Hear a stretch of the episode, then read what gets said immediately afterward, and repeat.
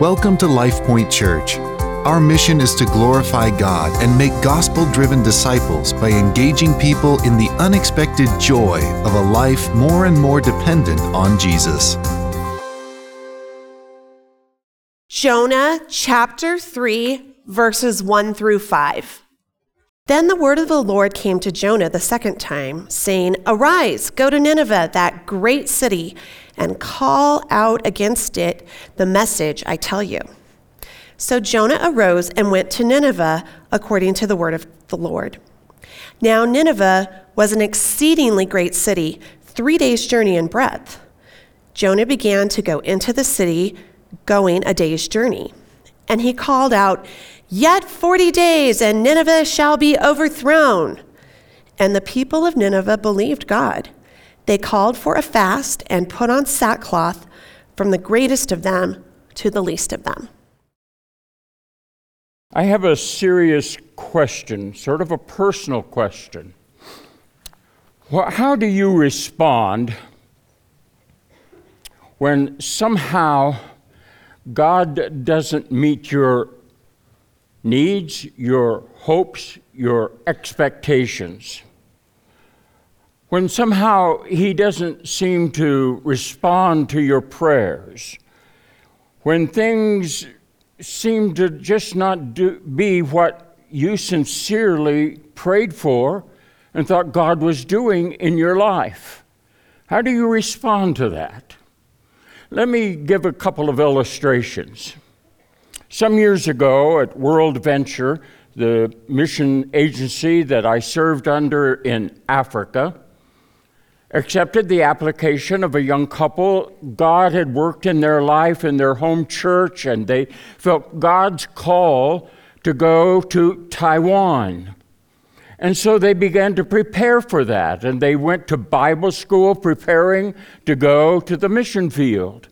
And they started their family and then they raised the funds and they got to Ch- Taiwan and they began to learn the language and they were fitting in and doing so well. And every step of the way, it seemed that God was opening doors and affirming to them that this was God's plan for their life.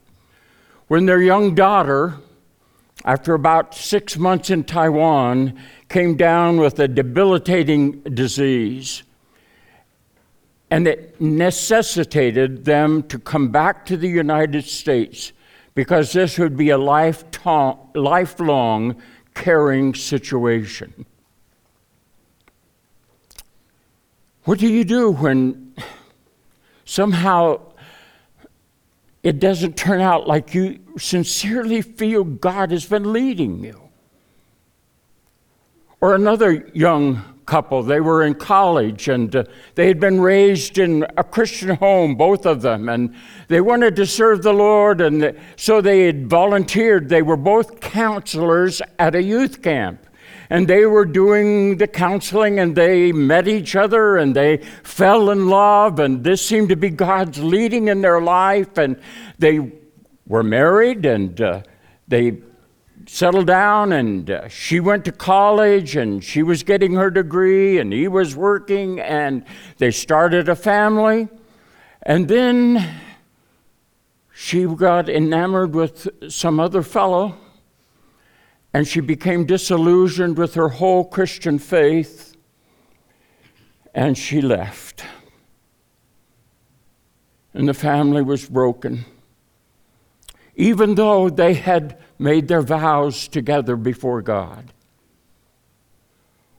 What do you do when God doesn't meet your hopes or your expectations? I think that's where Jonah was. He, you know, God had come to him and said, You need to go to Nineveh, but that just simply did not fit into his plans. According to 2 Kings chapter 14, Jonah was a prophet during the time of Jeroboam II.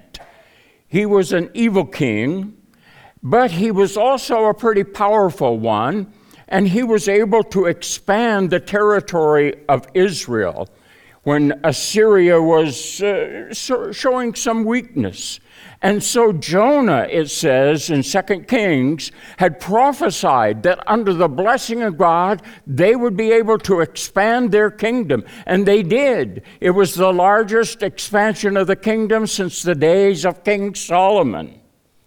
And so, in Jonah's mind, if God intended to bless Israel's expansion, then certainly he would defeat her enemies and destroy those who are fighting against her. Doesn't that make sense? And so that's why I think that Jonah was simply shocked and dismayed when God called to him to go to Nineveh, the capital city of their strongest, worst enemy, and to preach. Jonah fully hoped and expected God to punish and destroy their enemies, not preach repentance to them. And Jonah knew that God was a gracious, merciful God. It says in Jonah chapter 4, verse 2 I knew that you were a gracious God and merciful, slow to anger, and abounding in steadfast love, and relenting from disaster. He knew that. So he knew that if he went to Nineveh to preach repentance, that they very well might repent and God might relent and save them rather than destroy them. And Jonah said, Not on my watch. He did not want Nineveh to thrive. He wanted them destroyed, and he fully expected that that's what God also wanted. I remember talking one time in this church to a Christian man during the time of the invasion of Iraq. He was quite upset, and he, angrily he told me, Let them bomb them off of the face of the earth. Shocked, I sort of said, Well, but do you ever pray for the salvation of Saddam Hussein? And he looked at me as if I was crazy. Why would you do that? But let me ask you, what is your attitude?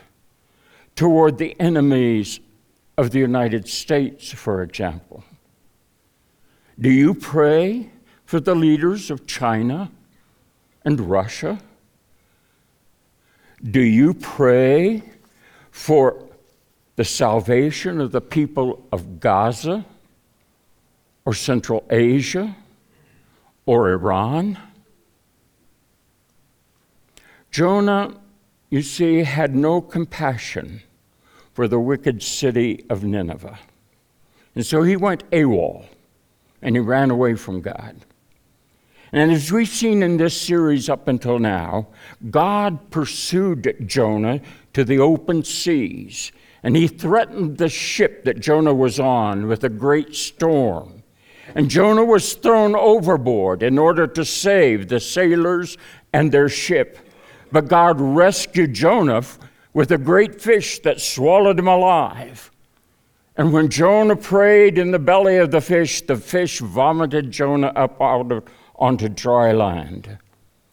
And now, Jonah, God calls Jonah for the second time. In our text this morning that Lonnie read, then the word of the Lord came to Jonah the second time, saying, Arise, go to Nineveh, that great city, and call out against it the message that I tell you. So Jonah arose and went to Nineveh according to the word of the Lord. Now, when God brings unexpected and unwelcome situations into our lives, I think we need to learn some very important lessons. First of all, God works in our lives according to his relentless providence. When Jonah heard this second call, I don't think he was happy about it at all. From the context of the story, the whole story as we read it in these four chapters. Jonah it did not see this second call as some second chance, some demonstration of God's patience with him and grace to give him another chance to serve him. In other words, I don't think Jonah fell down on his knees and thanked the Lord for giving him another chance to obey him. I think Jonah saw this second call as a demonstration of God's relentless providence. God in his persistent plan, wanted to bring the message of redemption and repentance to the city of Nineveh. And God was not going to give up on his plan.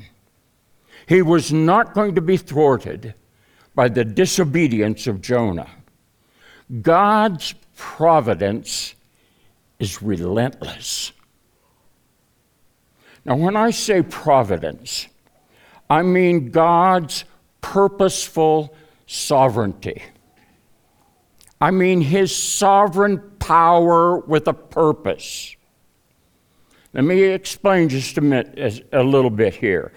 The difference between God's sovereignty and God's promise is that His sovereignty is His right and His power to do all that He pleases. He's sovereign. He can do whatever he wants.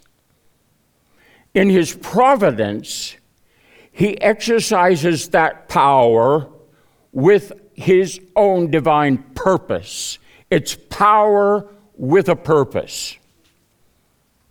So, providence is God's use of his power and authority to bring about his ultimate purpose for the universe. That means you're going to get a little theology here. that means that he governs all things. His purpose will be achieved. No purpose of God can be thwarted. And this is true, Jesus said, of the smallest details, like a bird, sparrow falling from the sky.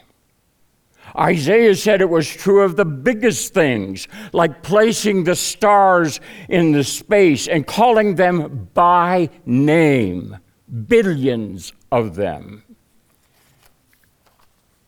Luke says that his providence even governs the sinful actions of Christ killing people like Herod and Pilate and Jews and Gentiles, all of us basically.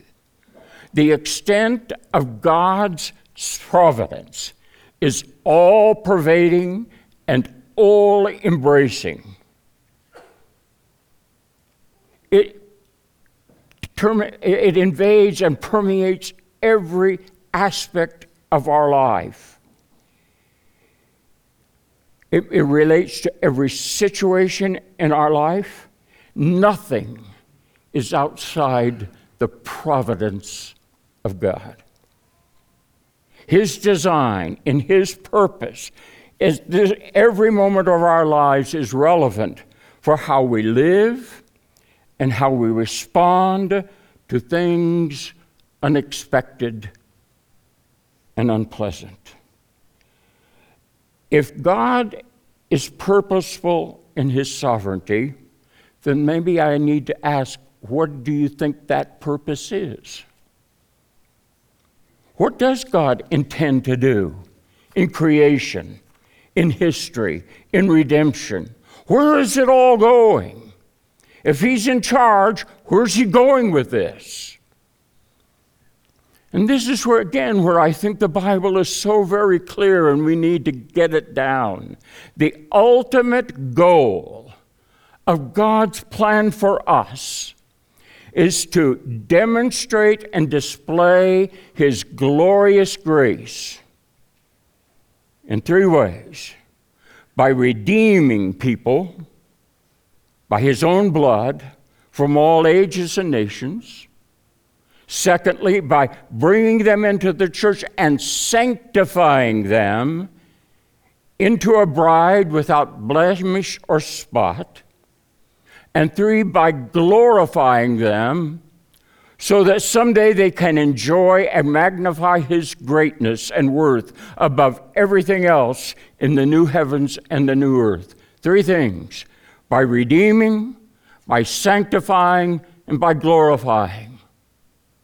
That's his purpose to call out people from every tribe and nation in all ages, to gather them together so that someday his bride will join to magnify and celebrate his grace and his glory.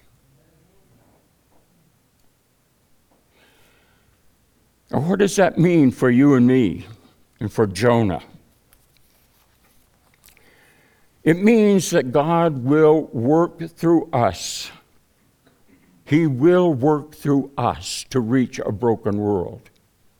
His providence means that God is working through us, sometimes around us, sometimes in spite of us, to bring this marvelous grace of salvation to all peoples, from our next door neighbor to the remote areas of Central Asia to the rubble ruins of Gaza.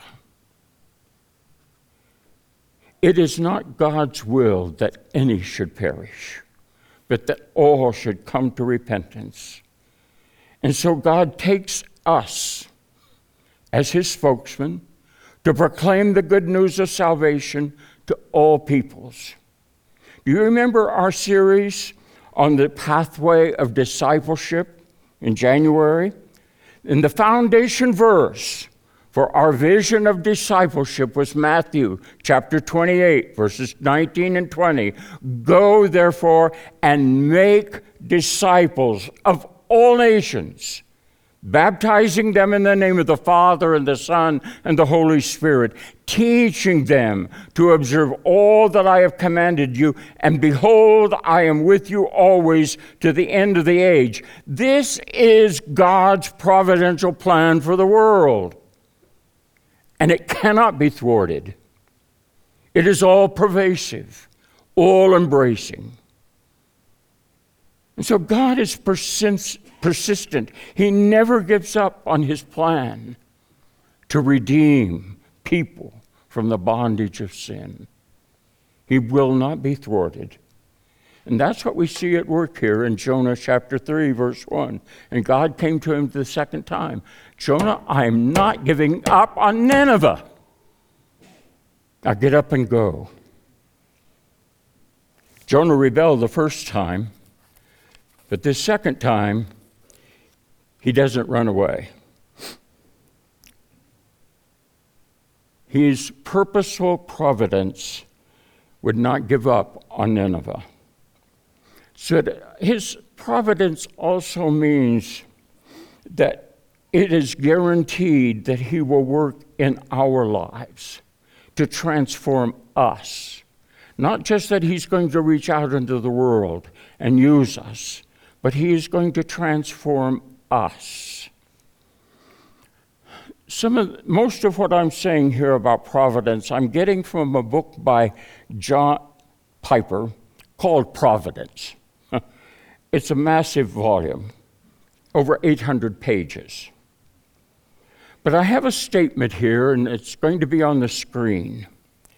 And I think this statement is so important that we grasp what God's providence is in our life, that I'm going to ask you to stand right now.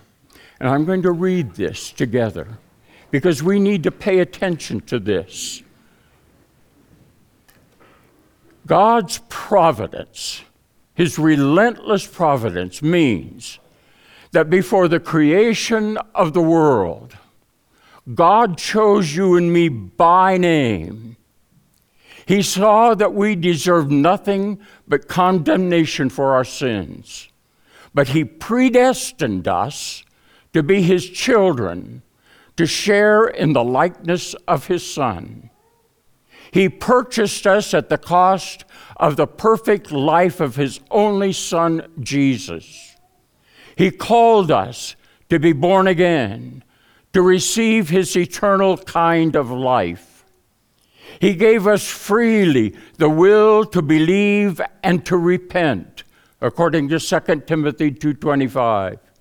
He forgives all our sins and declares us righteous in the presence of the all holy God. Romans 5:19. He gives us his own holy spirit to keep us and purify us. He is working 100% of the time for us and not against us in every experience, no matter how painful or pleasant. Romans 8:31. So that he can keep us from falling from his grace and to present us faultless before the throne, the God of all glory, according to Jude 124. He will raise us from the dead and give us new bodies like his glorious body and give us a new life in a new heaven and a new earth where we will enjoy his glory and grace forever.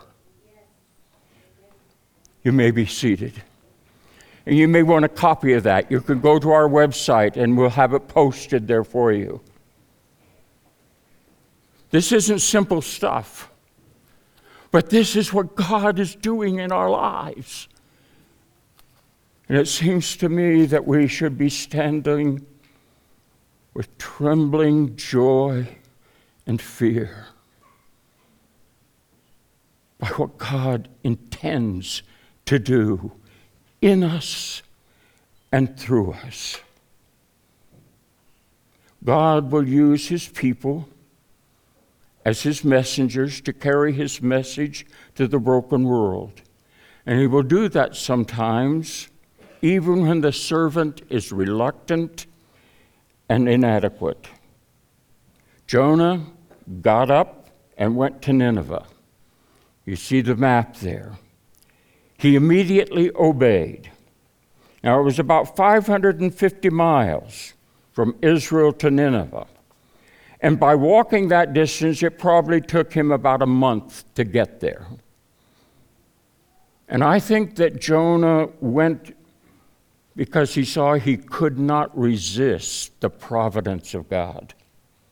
He still did not agree with God's plan for Nineveh. Jonah was not moved by compassion for these sinful people, but he bowed before the providence of God and he obeyed. And he began to preach. We need to learn this about God's providence. God uses inadequate and reluctant servants in difficult situations. You know, when Jonah gets to Nineveh, he enters the great city and begins to deliver his message of judgment and destruction to the pagan people there. And Jonah 3, chapter 3, verse 3, emphasizes the fact that Nineveh was a great city. And I think the author is trying to underscore that this is a difficult and dangerous place to preach the gospel about Yahweh God. Cities are the centers of political and military power. It's in the cities that decisions are made that impact the rest of the country. Cities are the centers of cultural ideas and philosophies, and they dominate and determine the attitude and the worldview of the whole population. And so when he gets to Nineveh, he finds a very dangerous place. The map shows you a little bit of what it looked like. It's on the, the uh, little tributary of the Tigris River called the Khosr River, and it's centered on a plateau, raised plateau that is today is called, I don't know how to pronounce it, Kuyunchik. but anyway, this city was becoming very dominant and a cultural, sophisticated, powerful center. It was dedicated to the chief deities of that culture, Nabu and Ishtar, and especially Ishtar. She was the goddess, notice this combination, the goddess of war and love. Yeah, you can imagine what that combination was. She was the, she was, however, the goddess that inspired undisciplined passion and cruel warfare carried on by the Assyrian culture.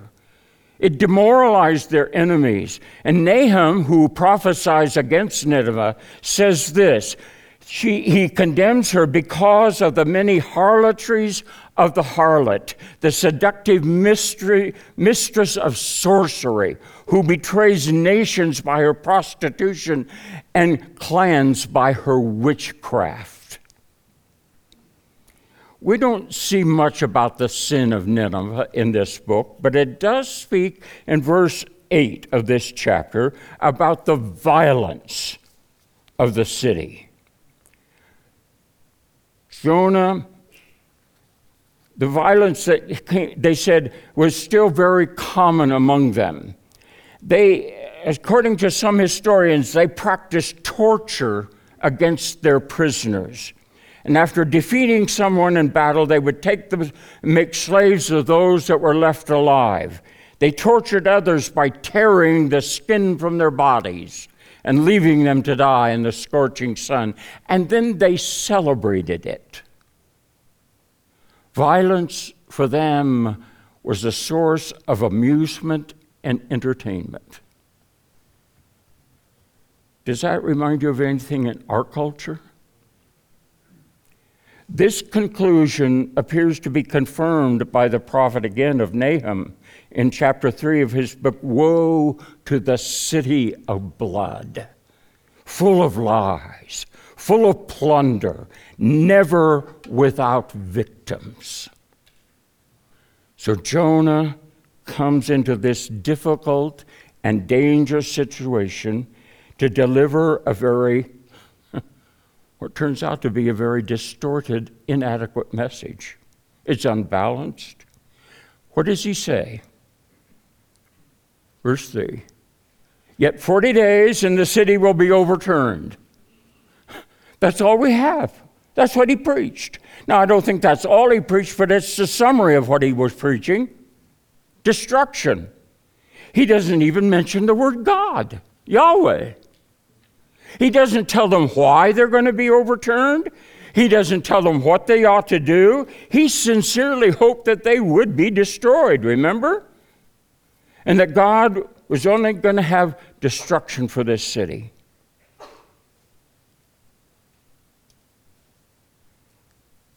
You see, God had one plan. And Jonah comes and he gives this very inadequate, sad message. He preached judgment in a distorted manner. He was a reluctant messenger. He delivered it in an imperfect way. He was a reluctant, inadequate servant in a very difficult and dangerous situation. And that's why it is so shocking to read the next verse. And the people of Nineveh, Nineveh believed God. Now let that sink in a little bit. These pagan worshippers of Ashtar and other gods, heard the imperfect message from a reluctant Jewish prophet, and they believed Yahweh. They called for a fast and put on sackcloth from the greatest of them to the least of them. I mean, this was a huge revival. It wasn't just a few. Now, in this context, it probably means that this God of the Jewish nation, Israel, they believed was real and he was powerful and he actually could destroy them. In spite of all of their other gods, they believed Yahweh. It was an incredible step of faith on their part. It was a miracle of God. Only the grace of God could work in their hearts and minds in that situation to bring them to repentance and to plead for mercy from Yahweh God. But doesn't, God doesn't only show mercy to the city, but he shows mercy to his reluctant prophet. God really is the God of second chances. God really is the one who came to Jonah and he says, I'm not going to give up on you either. He did give him this second chance, and God used him to proclaim his message in spite of his distorted theology and his skewed message. I remember one time in Africa when I was teaching and preaching, and um, we had to write our own lessons because there were no Bible lessons in the language of Madagascar, Malagasy.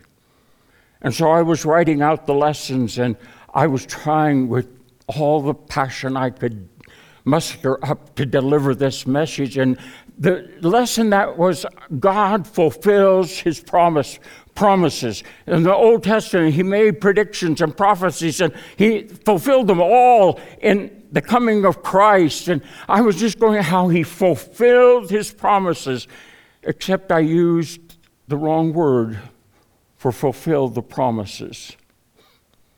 And I mistranslated it with a word that actually was sort of obscene.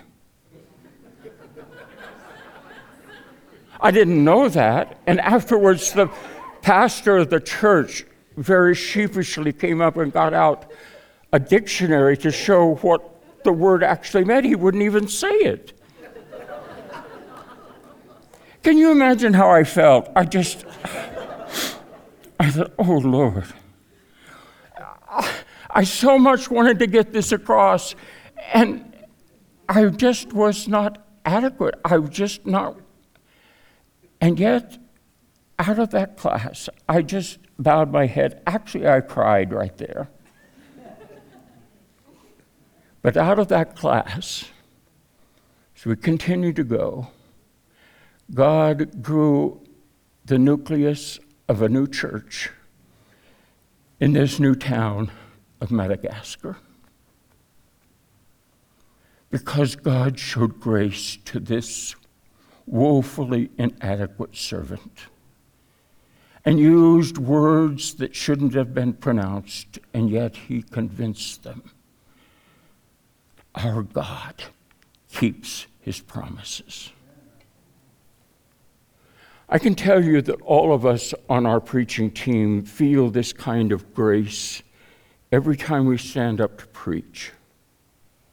Our efforts fall short. We are not perfect. We make mistakes.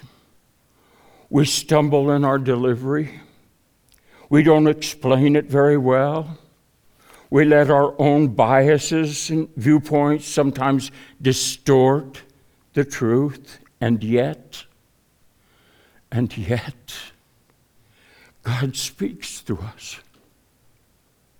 It's one of the most amazing and humbling things to see God work in someone's heart when our words are so inadequate.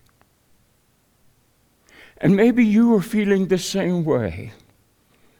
You say, I can't speak for Christ. I can't share the gospel. I don't speak very well. I, I don't have the right words. I don't know the verses. I don't know how to use them. I've never gone to Bible school. I just can't do that. But God, in His grace, can use you. Submit to His call. Speak up and share the gospel with others and what He is doing in your life. He that plants is nothing, she that waters is nothing, but it is God that gives the increase and fruit. I close with this thought Jonah hometown was a little town called Gath Hefer. It's a little place, and you can see there modern day what it looks like. It's just a few houses and buildings on this hillside, a limestone ridge in northern Israel. And in God's providence and grace, God used Jonah to proclaim his message to a foreign population outside of Israel. Now, just three miles down that limestone ridge, there's another village called Nazareth. And eight centuries later, after Jonah, another prophet from this little town of Galilee called Nazareth was called by God to carry the message of God's grace and compassion to all the peoples and all the nations. His name is Jesus Christ. And he is fulfilling the role that Jonah could not and would not do. And this prophet from Nazareth is Jesus, the Son of God. And he's present here this morning, speaking through my very inadequate words to call you to repentance and redemption. He's calling people from the great and sinful city of Fort Collins to repent and to believe in his name. He's calling people who think they are self sufficient and have no need of a God to save them. He's calling people who think God is irrelevant and so have put their trust in some other power or resource. He's calling people who ignore him and follow their own pleasures, not realizing that someday they will have to give account of their lives to God. He's calling people who are broken and hurting. They're living without hope in this life. He's calling people who are bound in the chains of addiction and who know they cannot save themselves. This prophet Jesus came to pay the price of the death for price of death for all of your sins. He took it into his own body all of the ugly sins of your life and mine, and he paid the penalty in full. And he calls all of us to come to him and to find rest. Find forgiveness for your sins. Find meaning for your life. Find peace for your troubled soul. Find hope for your uncertain future. Whoever drinks of the water that I shall give him shall never thirst. But the water that I shall give him shall be in him a well of water, springing up into everlasting life. Maybe God is speaking to you this morning and calling you to repent. Believe me, you are not here by accident, but according to the providence of God. And He will not let you go until you come to Him and receive His forgiveness. His, he will pursue you relentlessly until you fall into His arms and receive His abundant grace and mercy. So I ask, why not do it today? Why not bow your head right now? and humbly ask Him to give you His eternal life, the water of life. That concludes LifePoint Church's podcast. For more information about our church, visit sharethelife.org.